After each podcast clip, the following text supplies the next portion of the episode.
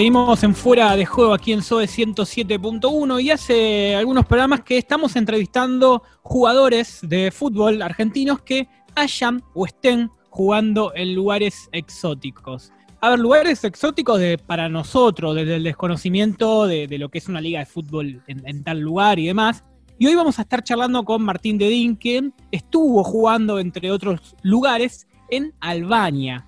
Así que de eso vamos a hablar y de, de, mucho más. Le damos la bienvenida a Martín, Martín Dedín. Nos escucha de acá del otro lado, Nico y Guido. ¿Cómo estás? Bueno, bueno, bien, todo bien. ¿Ustedes? Buenas tardes. Eh, bueno, una hora de diferencia porque estás en Chile. Primero, antes que nada, consultarte cómo estás pasando esta pandemia, primero de, salud. No sé muy bien cómo están las cosas allá en Chile, los casos. Eh, la verdad que en, lo que es la ciudad donde estoy yo, que es La Serena, está bastante complicado el tema con los casos.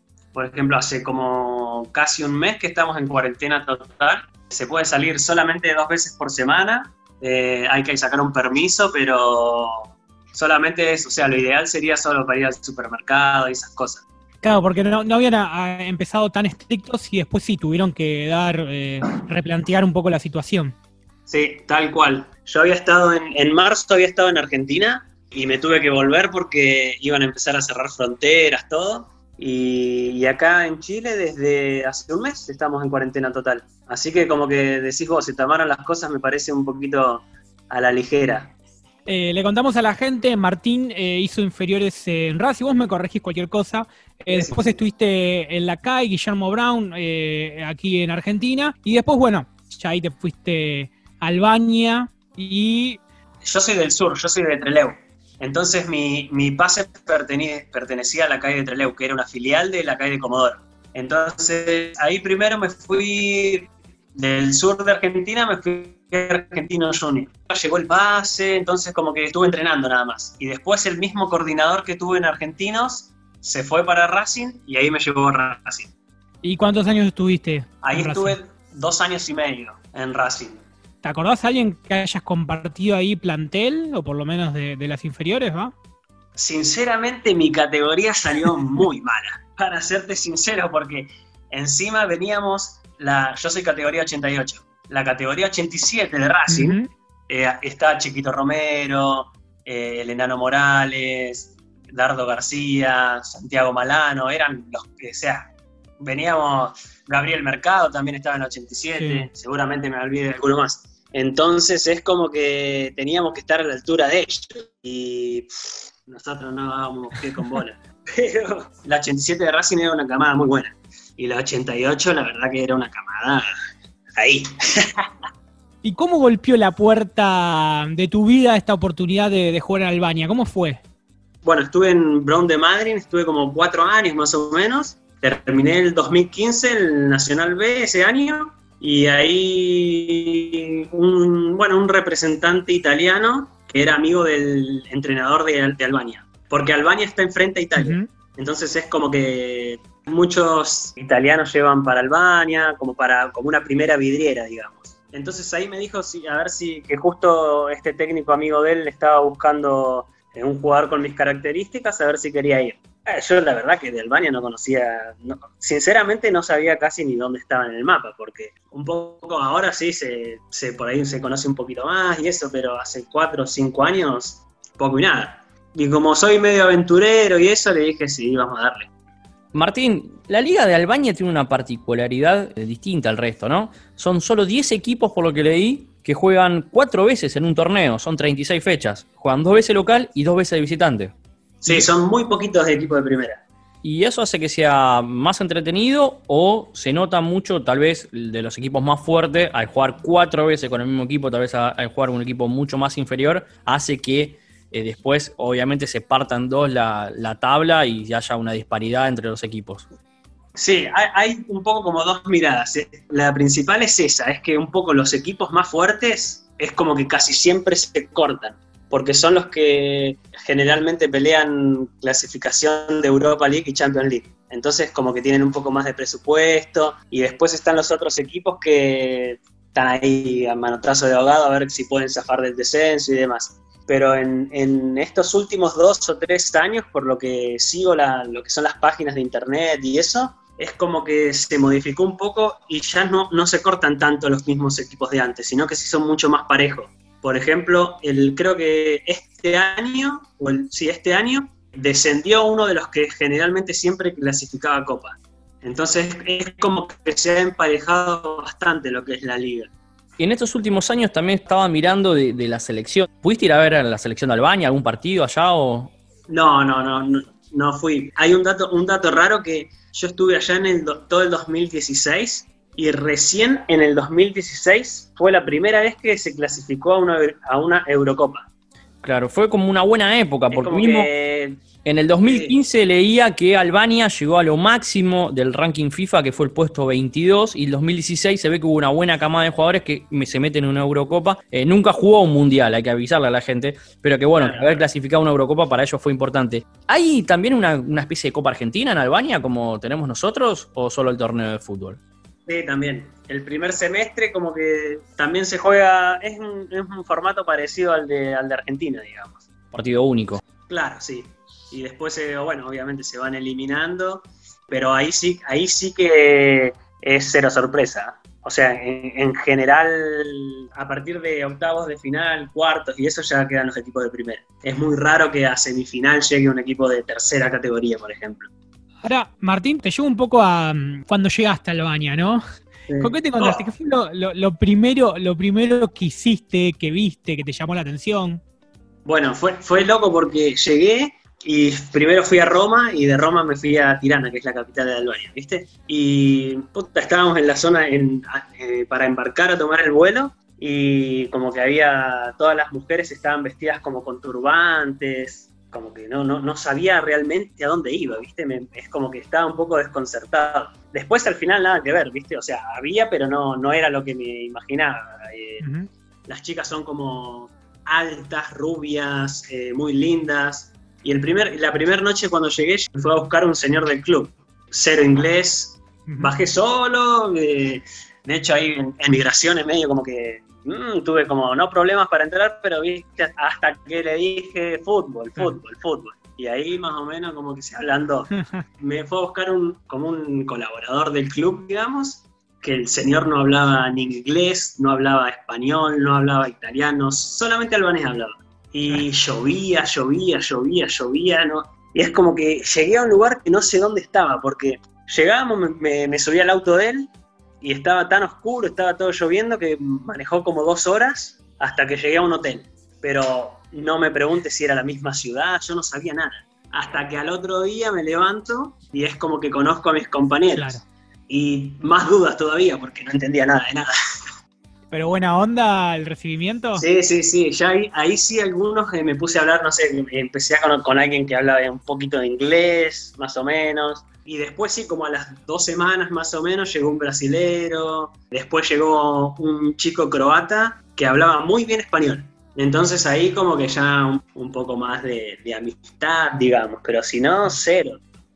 Martín, hay un montón de chicos que van a jugar afuera, ¿no? A estos países mm. exóticos. ¿Qué es lo que los lleva, por ejemplo, no? ¿Y ese te cruzó por la cabeza para, como bien comentaste, irte solo, porque te fuiste solo, no te fuiste ni con pareja, ni con familia, decir, me subí dos horas arriba del auto de alguien que no sé si me estaba llevando a un hotel, si me estaba llevando a tirarme por un acantilado.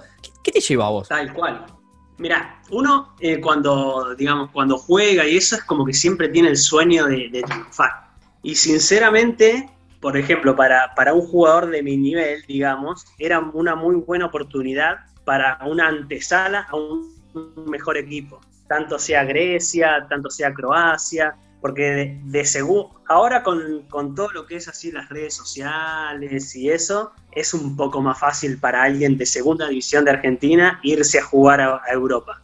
Pero hace, yo me fui en el 2016, hace cuatro años no, no se usaba tanto Instagram, Facebook, videos y eso. Entonces es como que es una buena antesala, una buena vidriera para irte a otro equipo de, Europa, ¿no? Y además que, puta, se cobraba en euros, no se cobraba mucho, pero se puede cobrar y te dan casa, te dan comida, comes en un restaurante, entonces es como que todo lo que te ingresa, te ingresa limpio. Y si, si haces un buen torneo, por ejemplo, en un equipo de medio nivel de Albania, te podés ir a un equipo de medio nivel de Grecia, te podés, y ahí te vas haciendo una carrera dentro del nivel que uno tiene, porque eh, uno siempre sueña Real Madrid, Barcelona o equipos de España, pero sinceramente para un nivel como por ejemplo que era el mío, que era medio pelo, digamos, por así decirlo, era una buena oportunidad para, empezar a hacer, hacer algo de plata y buscar otros, otras oportunidades, otras aventuras. Ahí ya pasa, digamos, en lo que es cada uno. A mí, por más que me decían a, ganar menos plata e irme al baño, me iba igual.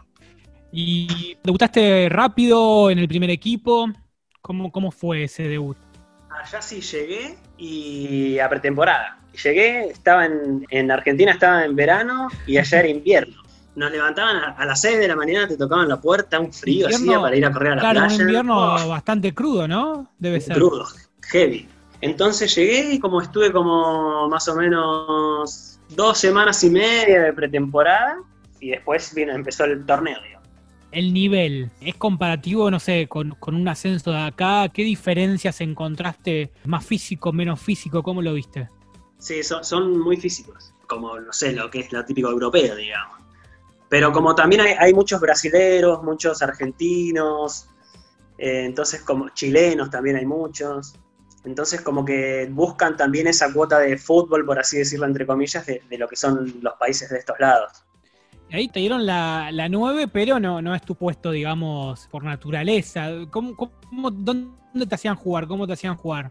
En realidad, al principio empecé jugando medio de enganche. Y después, como son muy físicos, pero tácticamente son muy desordenados, hablé con el técnico y, le dije para jugar un poco atrasado, como de 5 solo delante de la línea de 4, porque como para darle un poco de orden al, al equipo, porque es muy gracioso, porque yo, teníamos un, volante por derecha que el chabón físicamente era, era como Iván Drago, más o menos. Una cosa así, ¿viste?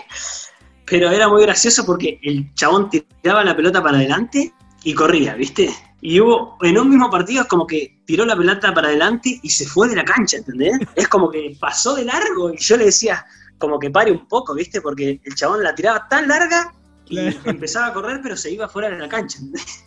Un velocista. como que, claro, un velocista, más que un velocista más que un jugador de fútbol. Pero por eso también tratan de complementar eh, con los sudamericanos o con los italianos el tema del fútbol, digamos, de la técnica. ¿Y aprovechaste para recorrer otros países? ¿Hiciste turismo ahí? Eh, poco, poco porque había estado más del tiempo que se podía estar, entonces no, no, no había, no, digamos, no podía, si bien no está en la Unión Europea, es como que no podía salir ni volver, entonces como que es era medio, sí estuve en Italia, pero aproveché poco, la verdad, y cuando estuve allá. ¿Volverías ahora sí de, turismo o preferís ir a, ir a recorrer otros lugares? Vos sabés que es lindo igual, ¿eh? Tienen lindas playas. Aparte, está cerquita Grecia, está cerquita Croacia, que... pero la verdad que como ya conozco, tampoco, tampoco sé si volvería. Le comentamos a la gente que recién se engancha en SODE 107.1. Estamos hablando con Martín Dedín, exjugador, que jugó en la CAI del Sur, en Guillermo Brown, eh, y en Albania. De eso estamos hablando, de su experiencia allá. Martín, Jugaste en el. Va, siete inferiores en Racing, jugaste en el Nacional B, jugaste en el, Federal B, jugaste en Albania. ¿Cuál fue tal vez para vos el torneo o digamos la categoría más difícil, incluyendo también el fútbol albanés, donde te tocó jugar? Y mira, sinceramente la más difícil fue el Federal B, pero por una, por una cuestión de que le llegaba la pelota y ya te pegaban la patada. En, ese sentido de, que también había canchas que no eran las ideales. En, una, en una vez era una cancha de tierra, entonces era como para, para jugar al fútbol fue la categoría más difícil. Era muy físico, como que terminaba el partido, te pegaban codazos, era como muy casi una pelea, digamos. En cuanto a lo futbolístico, esa es, esa es una categoría difícil para jugar. Te retiraste joven, a los 30 años largaste el fútbol. ¿Por qué? ¿Sentiste que ya te habías dado todo, una acción o no, no apareció alguna oportunidad? Es una mezcla de todas, porque yo tengo alrededor de cinco operaciones, inclusive dos ligamentos cruzados. A los 30 años, con todas esas operaciones, es como para competir en un fútbol de buen nivel, es muy complicado, es muy difícil. Y además de que creo que también fueron una serie de, de malas decisiones de parte mía, porque cuando yo me, volví de Albania teniendo un año más de contrato y me volví y como que se me empezaron a caer las cosas que tenía para irme y me quedé, entonces ahí dejé, como que fueron un poco de, de ambas cosas, pero lo que, la, que la gota que rebalsó el vaso fue una última operación de rodilla que tuve. Entonces ahí me, me operé, ya tenía eh, los dos ligamentos cruzados, me volví a operar un menisco y dije, no, ya, no quiero jugar más. Y de Albania te, nos decías que te quedaba un año de contrato, ¿te fuiste por estas posibilidades que no se dieron o porque no aguantabas más?